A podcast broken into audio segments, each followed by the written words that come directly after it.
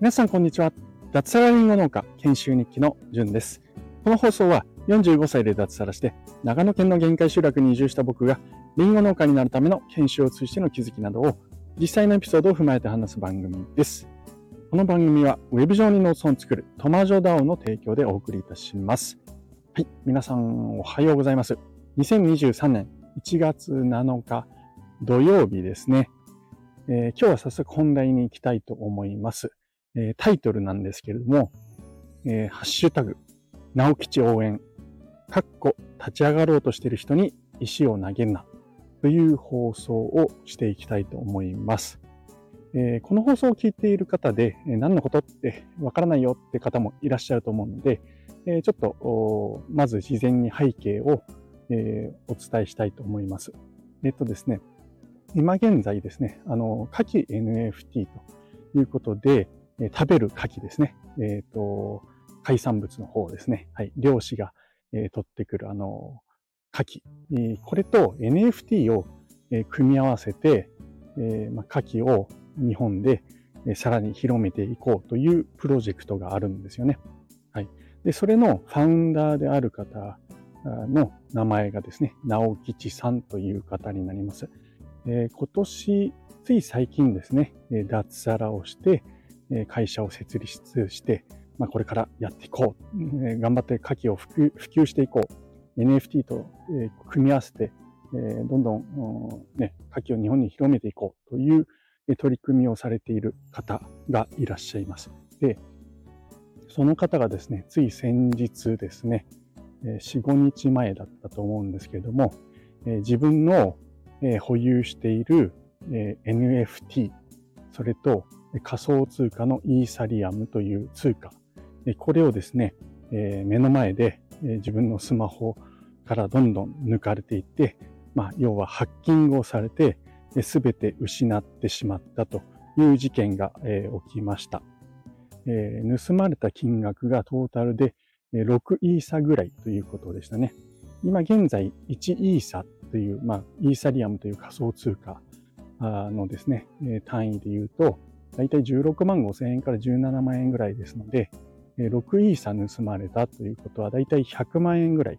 盗まれたという事件ですね。うん、で、まあ、このハッキングされたっていうことに関して、でまあ、直吉さんは自分でいろいろ分析をされていて、えー、原因は何だったのかというのは、まあ、いろいろあるみたいです。中古のパソコンを使っていたからかもしれないし、あるいはですね、クラウド上に、自分のウォレット、お財布ですね。お財布のデータを保存していたからとかですね。まあ、いろんな理由があるかもしれないんですけれども、まあ、そこら辺は、まあ、本日の本題とはちょっとあまり、えー、まあ、深掘りするところではないのかなというふうに思いますので、まあ、そういった状況にありますということです。で、えー、っとですね、この直吉さんが、まあ、ハッキングをされて、まあ、100万円近く盗まれたっていうことに関して、えー、やっぱり今、黎明期のこの仮想通貨とか NFT の界隈っていうのは、やっぱりそういった危険がつきまとっているんだなっていうふうに、えー、改めて、えー、思いましたね。うんまあ、そこら辺をついてくるね、詐欺師とかハッカーっていうのがいるんですよね。うん、本当、自分も気をつけないといけないなっていうふうに思いました。はい。で、えーまあ、今日の放送は、まあ、そこら辺気をつけましょうという話ではなくてですね、まあ、この直吉さんを、まあ、支援していこうという今あお話がですね、えー、僕の所属するトマジョダオ内で今、えー、話し合われております。で、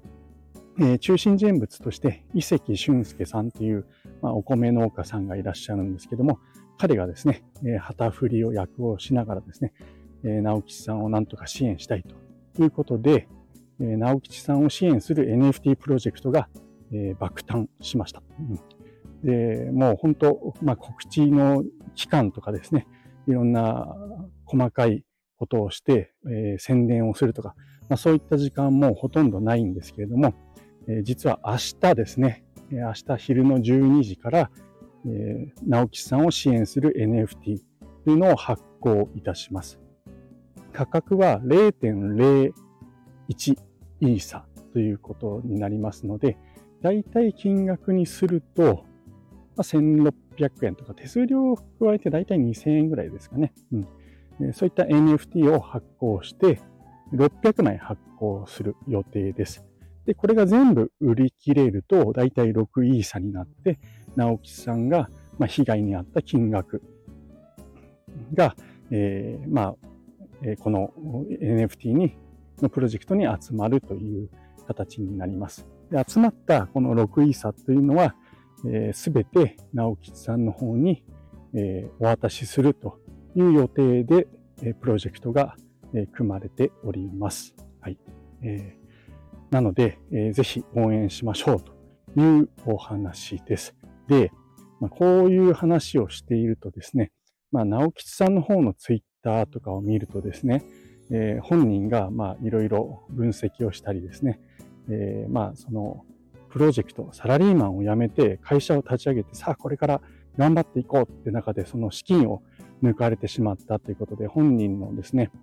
えー、まあ、絶望とかですね、えー、苦しみっていうのはもう、うん、すごく感じられるんですけれども、そこにですね、輪をかけて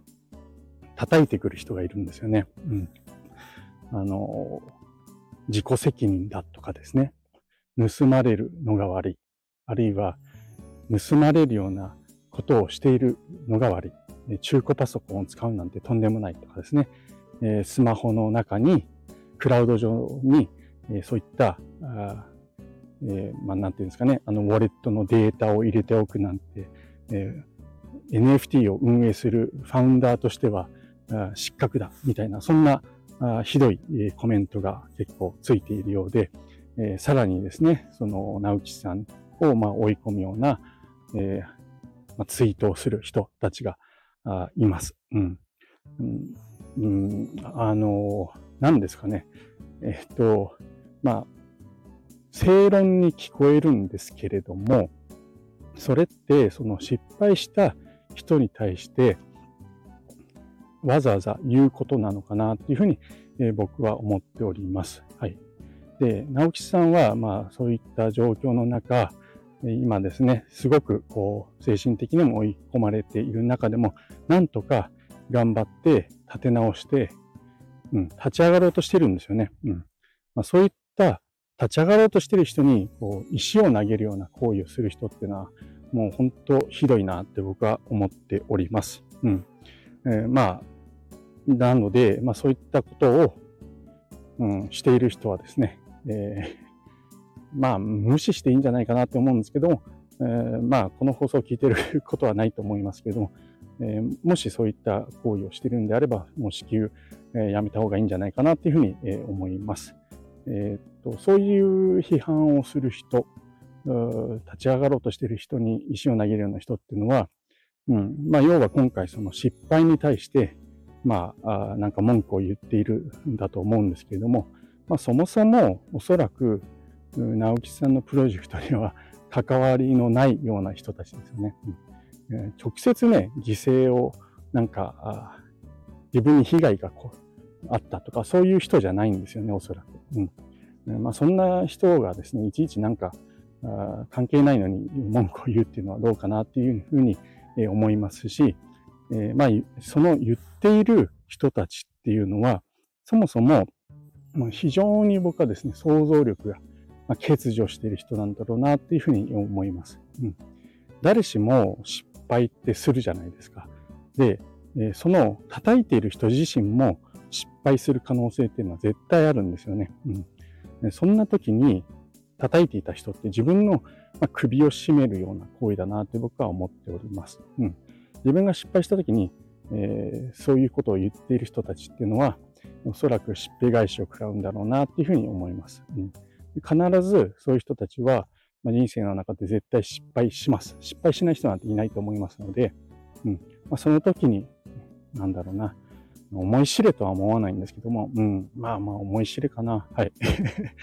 えー、思い知るんだと思います。で、今、その直吉さんに関しては確かに失敗したんですけれども、そこから、ね、立ち上がろうとしていて、かつですね、それをみんな応援しようっていう機運がすごくある、湧き上がってるんですよね。うん。で、これって何かっていうと、多分直吉さんの日頃の行動であったり行いというところで、皆さんですね、えー、直吉さんだから応援しようとか助けたい、えー、そんな思いがあるんだというふうに僕は、えー、思います。うん。えー、まあ、伊関さん、伊関俊介さんを筆頭にですね、えー、トマジョダオメンバーで、なんとか、あね、直樹さんをサポートしようっていうふうに、思っているっていうのも、まあ、直樹さんをよく知っている伊関さんがですね、えー、なんとか直樹さんを助けたいっていう強い思いがあるんですよね。うん、で正直僕はですね、直樹さんに関してはそんなに知らないんですよね。うん、あの、スタンド FM の放送をちょっと聞いていたりするぐらいかなっていうところなんですけども、じゃあなんで僕が応援しようって思ったかっていうと、伊関さんですね。伊関さんの強い思いに触れて、えー、あ僕もじゃあちょっと応援できることを手伝えればなっていうふうに思ったというところなんですよね。うんえー、なので、まあそういった輪がどんどんどんどんこう広がっていって、えー、なんとかあサポートできればいいなっていうふうに、えー、思って、えー、おります。はい。そうですね。うん。まああのまあ、その伊関さんがですね、直吉さんをサポートしたいっていうこの強い思いがあるのと同様にですね、えー、直吉さんの周りにはそういった思いを持っている人があ集まっていて、今、トマジョダオという、えグループでも支援の輪が広がっているんですけども、えー、クールガールというですね、えー、日本で結構有名な NFT プロジェクトのメンバーもですね、えー、応援しようということで、一緒にですね、えその NFT を立ち上げるっていうことになっております。緊急で昨日もですね、夜とか伊関さん寝ずにずっとスペースでですね、どうやって、ツイッターのスペースですね。あ、ツイッタースペースじゃない。えっ、ー、と、トマジョダオのディス、ディスコードの中でですね、で話し合いをずっとしてですね、どうしていくかなんていうのを相談しながら、はい、えー、僕途中で、えー、何時ぐらいだ？ろう、2時か3時ぐらいに寝落ちしちゃったんですけれども、はい、えー、まあ、二関さんはね、その後も寝ずにこう頑張って、えー、その後畑作業行って、えー、まあ、これから今午後ちょっとぐらい休んでほしいなと思うんですけども、えプロジェクト、明日のね、発行プロジェクトに向けていろいろ頑張っているのいるんだろうなというふうに思っております。はい。えちょっと最後、まとまりなくなってしまったんですけれども、そうですね。あのまあ、タイトルに戻り、戻ると、えー、まあ、ハッシュタグ、直吉応援ということで、えー、これからですね、明日までという短い期間ですけども、まあただ、買えることは明日発売なんですけども、えー、600枚売り切れるまでは、このプロジェクト続けていくと思いますので、興味ある方はですね、ぜひ、えー、この NFT、えーまあ、買うということができますので、トマジョダオという公式サイト、ツイッターとかでいろいろ出てきたら、それは、えー、基本的には、えー、嘘になります。あの、ツイッターから URL とかでですね、買えるとかいうのは嘘になります。トマジョダオ、あるいはクールガールという、ディスコードのサーバー内に買えるように URL は設置しますので、興味ある方はですね、トマジョダオ、もしくはクールガールのディスコードサーバーに覗きに来てみてください。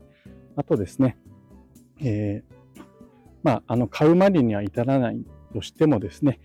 ツイッターで今ですね、ハッシュタグ、直吉応援ということでですね、いろんなコメントを出したりですね、発信をしているメンバー、トマジョメンバー、クールガールのメンバー、直樹さん周りの人たちがいますので、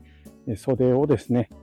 拡散してくれるとすごく嬉しいです。リツイートでもいいですし、自分でですね、なんか応援の文を書いて、ハッシュタグ直吉応援でも結構ですので、ぜひぜひ、あの、ご協力いただけると嬉しいですね。はい。